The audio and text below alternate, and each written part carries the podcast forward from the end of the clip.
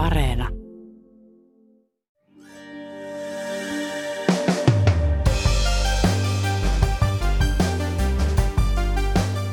Viime kuukausina oikeudessa on puitu katujengien välien selvittelyjä. Katujengit ovat Suomen jengirikollisuuden uudet tulokkaat, jotka pyrkivät nyt myös perinteisten liivijengien tontille. Iskevät yhä enemmän siihen markkinaan, joka vapautuu näiltä tietyiltä jengeiltä, jotka sitten asemiaan menettää.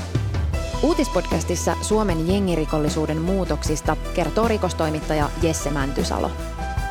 Tänään on tiistai, 8. marraskuuta. Kuuntelet uutispodcastia, minä olen Reetta Rönkä.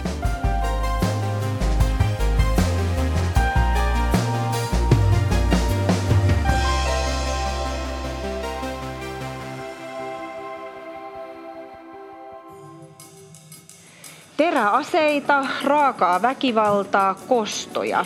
Paljon puhutaan siitä, että onko Suomi Ruotsin tiellä, niin olemmeko me Ruotsin tiellä? Et mun mielestä se on niinku painekattila. On mainittu useasti näitä reviirejä ja postinumeroalueita. Tänä syksynä Suomessa on puhuttu paljon katujengeistä ja ihan eri tapaan kuin aiemmin. Vielä pari vuotta sitten katujengien olemassaoloa ei oikein osattu tai haluttu julkisessa keskustelussa tunnistaa. Nyt ollaan tilanteessa, jossa poliisin mukaan katujengejä on. No viimeisin tieto, minkä poliisi on kertonut katujengien määrästä on se, että niitä olisi 11 ja niistä suurin osa, lähes kaikki, toimii pääkaupunkiseudulla. Myös, myös Turussa on, on, on joitain yksittäisiä jengejä. Tässä puhuu Ylen rikostoimittaja Jesse Mäntysalo. Mä pyysin hänet uutispodcastiin puhumaan katujengeistä ja siitä, millainen Suomen jengirikollisuuden kenttä ylipäätään tällä hetkellä on. Se, että mitä katsotaan näistä jengeiksi erityisesti, no näitä liivijengejä, jotka tällä hetkellä jengitunnuksia kantaa ja liivejä, liivejä pitää ja kerhotiloja pitää ja kokoontuu, niin näitä on neljä. Täytyy huomioida, että on tapahtunut lakkautuksia, United Brotherhood, Brotherhood ja, ja Cannonball on lakkautettu, joten, joten niitä ei, ei, ei tällä hetkellä poliisi, poliisi laske, mutta ne toki sitten omalla tavalla edelleen myöskin vaikuttavat. Jengirikollisuudesta puhuttaessa termien ja sanojen määrittely on hankalaa, mutta tosi tärkeää. Esimerkiksi viime aikojen katujengikeskustelua on vaivannut hähmäisyys – Hesarissa taannoin sanoitettiin sitä näin, että ilmiöstä puhumista vaikeuttaa se, että niin medialta kuin viranomaisilta puuttuvat oikeat sanat. Ilmiö kärsii akateemisesta ongelmasta. Tämän päivän katujengejä on vaikea määritellä ja, ja puhuttiin myös siitä, miten rajanveto – nokittelevien lähiönuorten ja, ja väkivaltaisen rikollisorganisaation välillä voi olla häilyvää. Sä nyökyttelet, allekirjoitatko sä tämän, tämän havainnon tai tämän ajatuksen tästä hähmäisyydestä?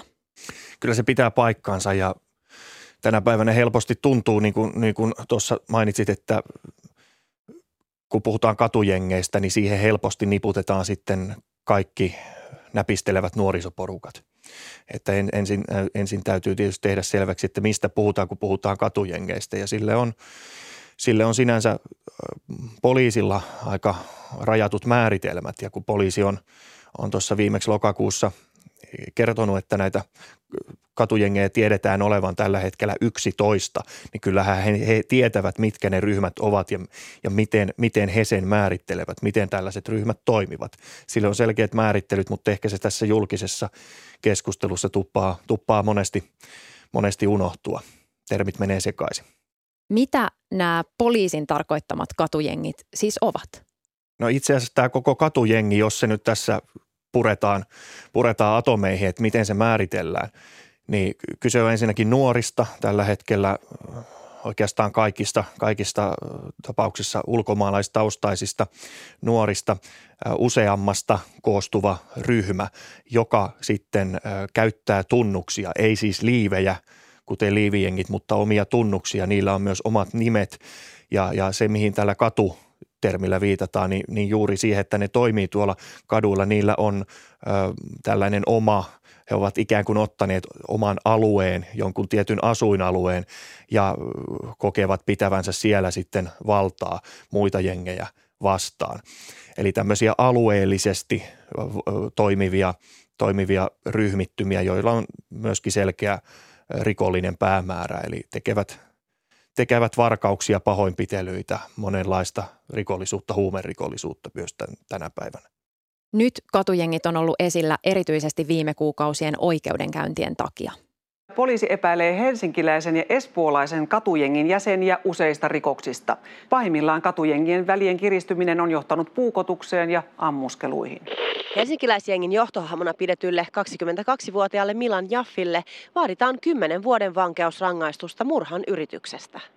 Syyttäjien mukaan... Tuorein käänne Chaffin oikeudenkäynnissä saatiin eilen maanantaina, kun hänen syytteensä murhan yrityksestä ja rikoksesta hylättiin, koska oikeuden mukaan näyttöä ei ollut. Sen sijaan ammuskelussa mukana ollut espoolaismies sai vankeustuomion muun muassa tapon yrityksestä ja rikoksista. Chaff istuu tällä hetkellä vankilassa tuomiota muista katujengeihin liittyvistä rikoksista. Kiinnostavaa tapauksessa on se, että käräjäoikeus on katsonut, että Chaffin katujengissä on kyse järjestäytyneestä rikollisuudesta. Tämä on toistaiseksi ainoa tapaus, jossa katujengin on oikeudessa todettu olevan järjestäytynyt rikollisryhmä järjestäytynyt rikollisuus tai se määr, JR-määritelmä oikeudessa on koventamisperuste ja, ja sitä kovempia rangaistuksia sitten annetaan, kun, kun katsotaan, että tässä on toimittu järjestäytyneen rikollisuuden motiivilla. Ja tässä Jaffin tapauksessa tämä tarkka määritelmä menee niin, että ryhmässä on ollut useita henkilöitä, se on toiminut pitkään. Sillä on sisäinen hierarkia ja se toimii yksituumaisesti, minkä, minkä lisäksi ryhmän suunnittelemat rikokset ovat olleet törkeitä. Ja tästä syystähän nämä jengit myös pyrkivät sitten maalaamaan mustaa valkoiseksi siltä osin, että he kiistävät olevansa järjestäytyneen rikollisuuden ryhmä, koska se johtaa kovempiin rangaistuksiin.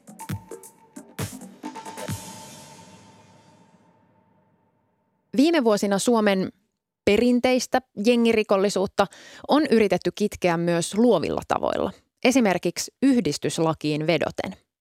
Moottoripyöräkerho Cannonball ja sen alayhdistys Squad 32 on julistettu lakkautetuiksi. Käräjäoikeuden mukaan Cannonball on lain tarkoittama kielletty yhdistys, jonka toimintaan kuuluu olennaisena osana rikosten tekeminen.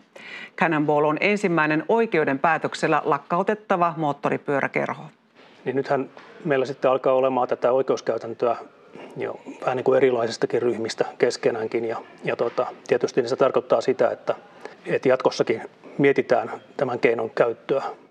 Aiemmin oikeus on samaan lakiin nojaten lakkauttanut rikollisjärjestö United Brotherhoodin ja uusnatsijärjestö Pohjoismaisen vastarintaliikkeen.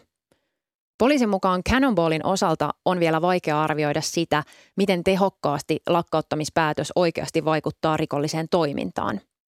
United Brotherhoodin osalta taas pystyy jo jotain arviota tekemään. Suurin osa United Brotherhoodin jäsenistöstä on jatkanut vieläpä siinä samassa porukassa.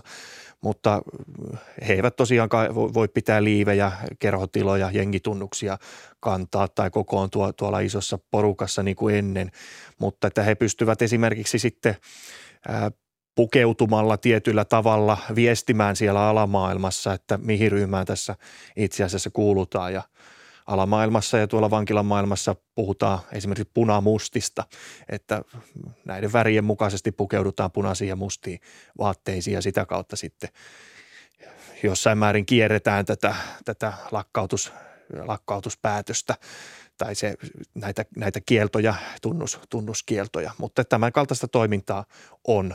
Ja se, että lakkautuspäätös ei sinänsä lopeta yhdellä iskulla näiden jengien rikollista toimintaa, niin se on kyllä totta kai viranomaisilla ollut tiedossakin. Vaikka rikollinen toiminta ei lopukkaan kuin seinään, on jengien toiminnan hankaloittaminen myös muuttanut tilannetta. Jesse puhuu tyhjiöstä, joka kentälle on syntynyt. Poliisi on todennut, että kun näitä liivijengejä, tunnuksellisia ryhmiä oikeuden päätöksellä lakkautetaan, niin se väistämättä johtaa tyhjiöön ja tyhjiöllä on sitten tapana täyttyä. Eli se, että kun kielletään liivien kantaminen, kielletään jengitunnusten käyttö, kielletään kerhotilojen käyttö ja yhdessä suuressa ryhmässä kokoontuminen. Nämä jengit eivät voi, voi samalla tavalla kuin ennen liikkua tuolla ryhmässä ja, ja käyttää, käyttää liivejä pelotevaikutuksena. Se väistämättä heikentää näiden ryhmien – asemaa myös sitten tuolla, tuolla rikollismaailmassa. Ynnä tietysti myös ehkä United Brotherhoodin tapauksessa se, että aika moni keskeinen tekijä, johtohahmo siitä ryhmässä istuu pitkiä vankeustuomioita, joka sinänsä myöskin vaikeuttaa sitten, sitten täällä siviilimaailmassa näiden ryhmien toimintaa ja ne ovat jo itse asiassa ennen ennen näitä lakkautuspäätöksiä menettäneet asemiaan. Miltä tämä tyhjiö nyt sitten näyttää? Onko joku sen täyttänyt?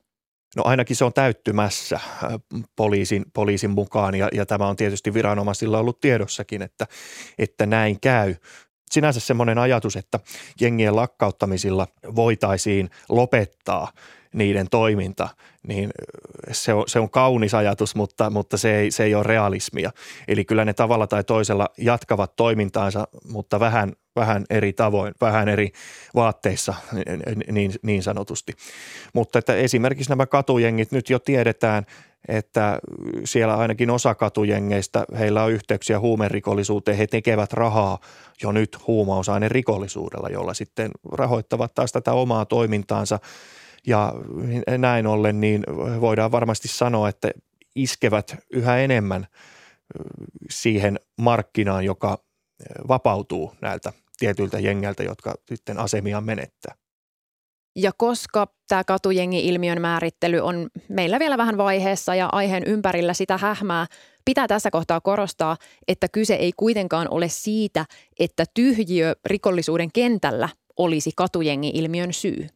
Näkisin, että tässä katujengi-ilmiössä ei kuitenkaan ole kyse tästä tyhjiön täyttämisestä tai että katujengit ovat olemassa sen vuoksi, että on muodostunut tällainen tyhjiö, vaan siinä on tietysti paljon, paljon monista ja, ja isoista asioista pitkään jatkuneesta kehityksestä kyse. Mutta äh, toki varmasti tämmöinen tyhjiö mahdollistaa sen, että nämä katujengit pystyy yhä vahvemmin toimimaan sitten esimerkiksi tässä järjestäytyneen rikollisuuden alalla, sektorilla, muun muassa huumemarkkinoilla ja sillä kautta, sitä kautta sitten rahoittamaan tätä omaa toimintaansa. Ainakin osalla katujengeistä on siis kytkös huumerikollisuuteen. Syy on selvä. Huumeissa liikkuu raha ja sitä jengit haluavat. Huumerikollisuus on sillä lailla aika sirpaleista toimintaa, että siinä nämä, näillä eri vaiheilla on eri toimijat, maahantuojat, levittäjät, niin edelleen. Ne ei pääsääntöisesti ole saman organisaation käsissä. Ja varmasti nämä katujengit pyrkii kiilaamaan siihen markkinarakoon, koska, koska se on se rikollisuuden haara, josta esimerkiksi liivijengit saavat toimeentulonsa hyvin, hyvin vahvasti. Eli siellä liikkuu rikollisuudessa ne suuret rahat. Ja tämä on myös varmasti se pelko, että jos, jos näille katujengeille syntyy yhä enemmän tilaa, niin ne, ne, ne alkaa yhä enemmän sitten hivuttautua tänne järjestäytyneen rikollisuuden, huumausaineen rikollisuuden suuntaan ja vallata sitä kautta myös, myös itselleen enemmän, enemmän markkinaa ja, ja toimeentuloa. Tiedetään erilaisista rikollisjengeistä, että nehän on aika lailla tämmöisiä pyramidin tapaisia – että siellä pyramidin huipulla olevat rikollispomot, nehän saattavat elää hyvinkin hulppeaa elämää, ajella kalliilla autoilla, asua kalliissa hotelleissa – ja, ja sillä tavalla myöskin tuoda, tuoda sitä omaa varallisuuttaan esille, kun sitten taas siellä pyramidin alapuolella ovat, ovat ne lattiatason tekijät, jotka hoitaa, hoitaa sen likaisen työn eikä tienaa, eivätkä tienaa tällä niin paljon.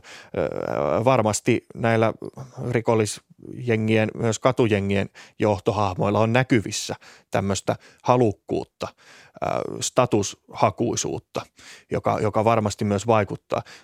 Totta kai se, että ryhmällä on rahaa, sehän sitten mahdollistaa yhä vahvemmin sen, sen rahan tekemisen myöskin jatkossa. Pystytään kenties jopa värväämään, värväämään jäseniä käyttämään tätä varallisuutta tällaisena eräänlaisena houkutus, houkutuskeinona ja, ja sitä kautta sitten vahvistamaan tätä omaa porukkaansa määrällisesti ja, ja ehkä jossain määrin laadullisestikin. Perinteinen jengirikollisuus tuli suomalaisille tutuksi Ysärillä. Silloin uutisissa kerrottiin, kuinka moottoripyöräjengit ottivat hyvin väkivaltaisesti yhteen.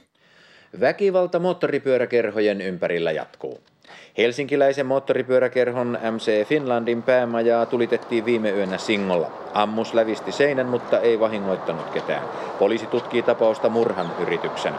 Pääkaupunkiseudun moottoripyöräkerhojen välillä on jo pitkään ollut erimielisyyksiä. Kerhot kilpailevat. Nykyiset uudet katujengit ovat Jessen mukaan erilaisia kuin vanhat rikollisjengit. Osa niistä on itse asiassa hyvinkin hierarkisia ryhmiä, mutta ei välttämättä niin hierarkisia ryhmiä kuin vaikkapa liivijengit.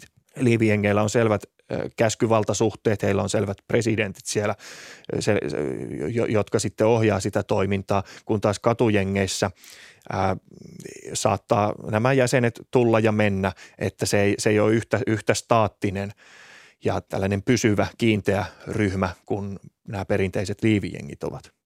Eroja on myös siinä, miten ja millaisia rikoksia tehdään.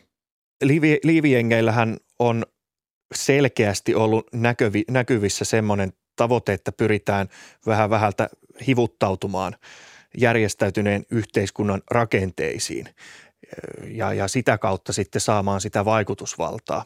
Ää, rahansa nämä liivijengit saavat pääasiassa rikollisuudesta. Toki myös esimerkiksi talousrikoksia tehdään ja sillä tavalla rahoitetaan tätä toimintaa. Mutta että tämä heidän rikollisuutensa on ehkä tavan kansalaiselle aika näkymätöntä – tässä huumekauppakin, mitä he tekevät, niin eihän, eihän nämä liivit yllä kävelevät jengiläiset näitä huumeita suinkaan tuolla kadun kulmilla myy, mutta että he pitävät sitä markkinaa käsissään ja sitten, sitten sitä kautta johtavat toimintaa. Mutta muuten, muuten tämä heidän rikollisuutensa on tavan kansalaiselle varsin näkymätöntä katujengit eroavat tästä siitä, että he selvästikin haluavat sitä huomiota näissä tietyissä kanavissaan. Saatetaan julkaista videoita äh, sosiaalisessa mediassa pahoinpitelyistä, varkauksista, mistä tahansa, mitä rikoksia he tekevätkään.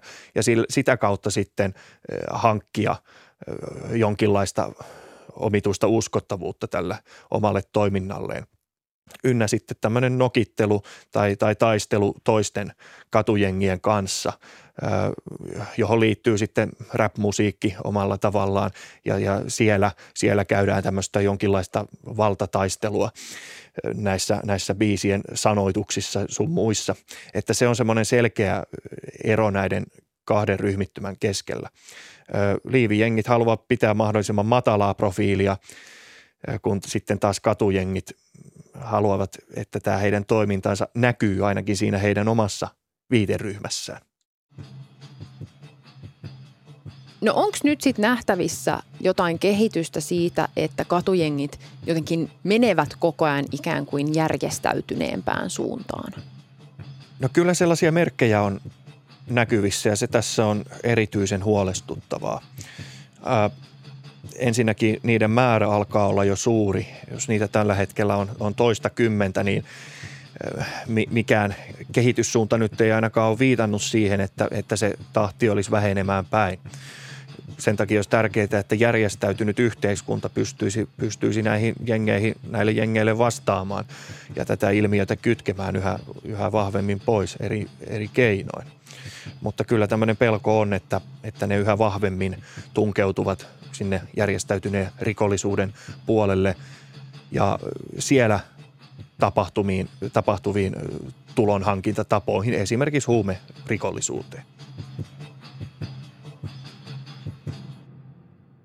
Livijengejä on Suomessa ollut jo monta kymmentä vuotta. Katujengit taas on viime vuosien ilmiö.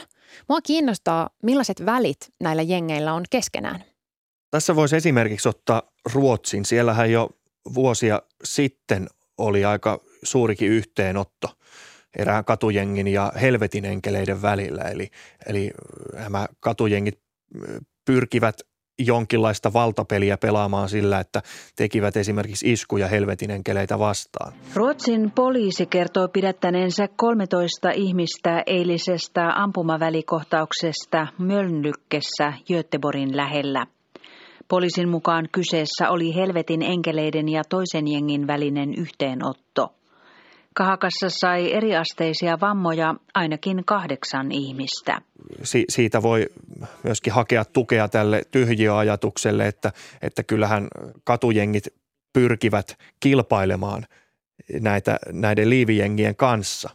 Ja ihan selvää on, että eihän, eihän liivijengit kilpailijoista varmastikaan tykkää sen kummemmin tietoa Suomesta ei toistaiseksi ole kerrottu, että miten, miten Suomessa liiviingit suhtautuu näihin katujengeihin, mutta voisin kuvitella, että eivät mitenkään hyvällä sitä katso, että heidän, heidän markkinoilleen, markkinoilleen tullaan, mutta mitään tämmöisiä yhteenottoja ei Suomessa ainakaan toistaiseksi ole katujengiä ja liivijengien välillä ollut, vaan tähän mennessä tilanne on ollut sen suhteen aika rauhallinen. Tällä hetkellä oikeudessa puidaan siis katujengien välien selvittelyjä.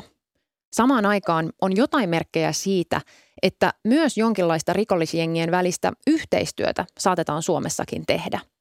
Esimerkkinä tästä on Mantaka-ryhmä, joka oli uutisissa ensi kertaa vuonna 2021. Mutta mitä tästä joukosta oikein tiedetään? Keskusrikospoliisi pitää Mantakaa järjestäytyneenä rikollisryhmänä, koska sillä on huumekaupassa toimitilat, tietty toimintamalli, nimi ja rikoksia organisoivat johtohahmot.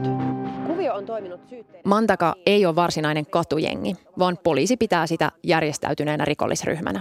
Siitä tiedetään itse asiassa aika vähän. Poliisi ei ole suostunut ensinnäkään ainakaan medialle vahvistamaan tätä – että, että Mantakalla olisi suoranaisia yhteyksiä joihinkin katujengeihin, mutta, mutta tietyistä asioista näin on voinut päätellä ja, ja se yhteistyö saattaa olla esimerkiksi sitä, että Mantaka jollain tavalla antaa käskyjä sieltä ylhäältä näille katujengeille.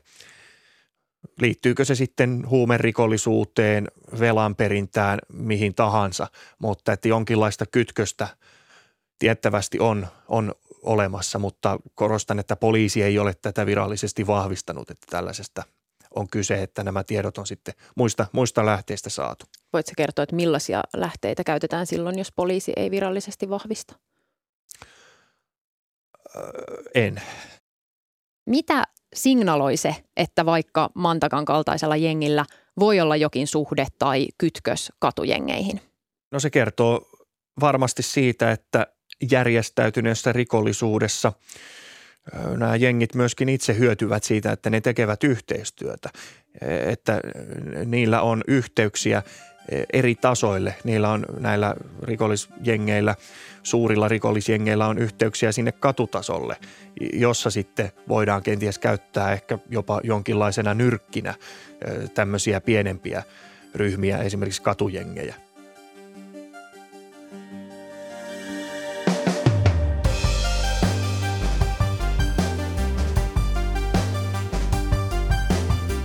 Kiitos kun kuuntelit uutispodcastia.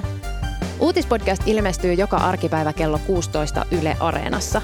Sieltä löytyy myös uutispodcastin edelliset jaksot ja voit lisätä meidät suosikiksi painamalla sydäntä. Palautetta voi laittaa sähköpostilla uutispodcast at yle.fi ja muut löydät sosiaalisesta mediasta at Reetta Ronka. Tämän jakson äänistää leikkauksesta vastasi Sami Lindfors. Uutispodcastissa me syvennymme siihen, mikä on tärkeää juuri nyt. Moi moi!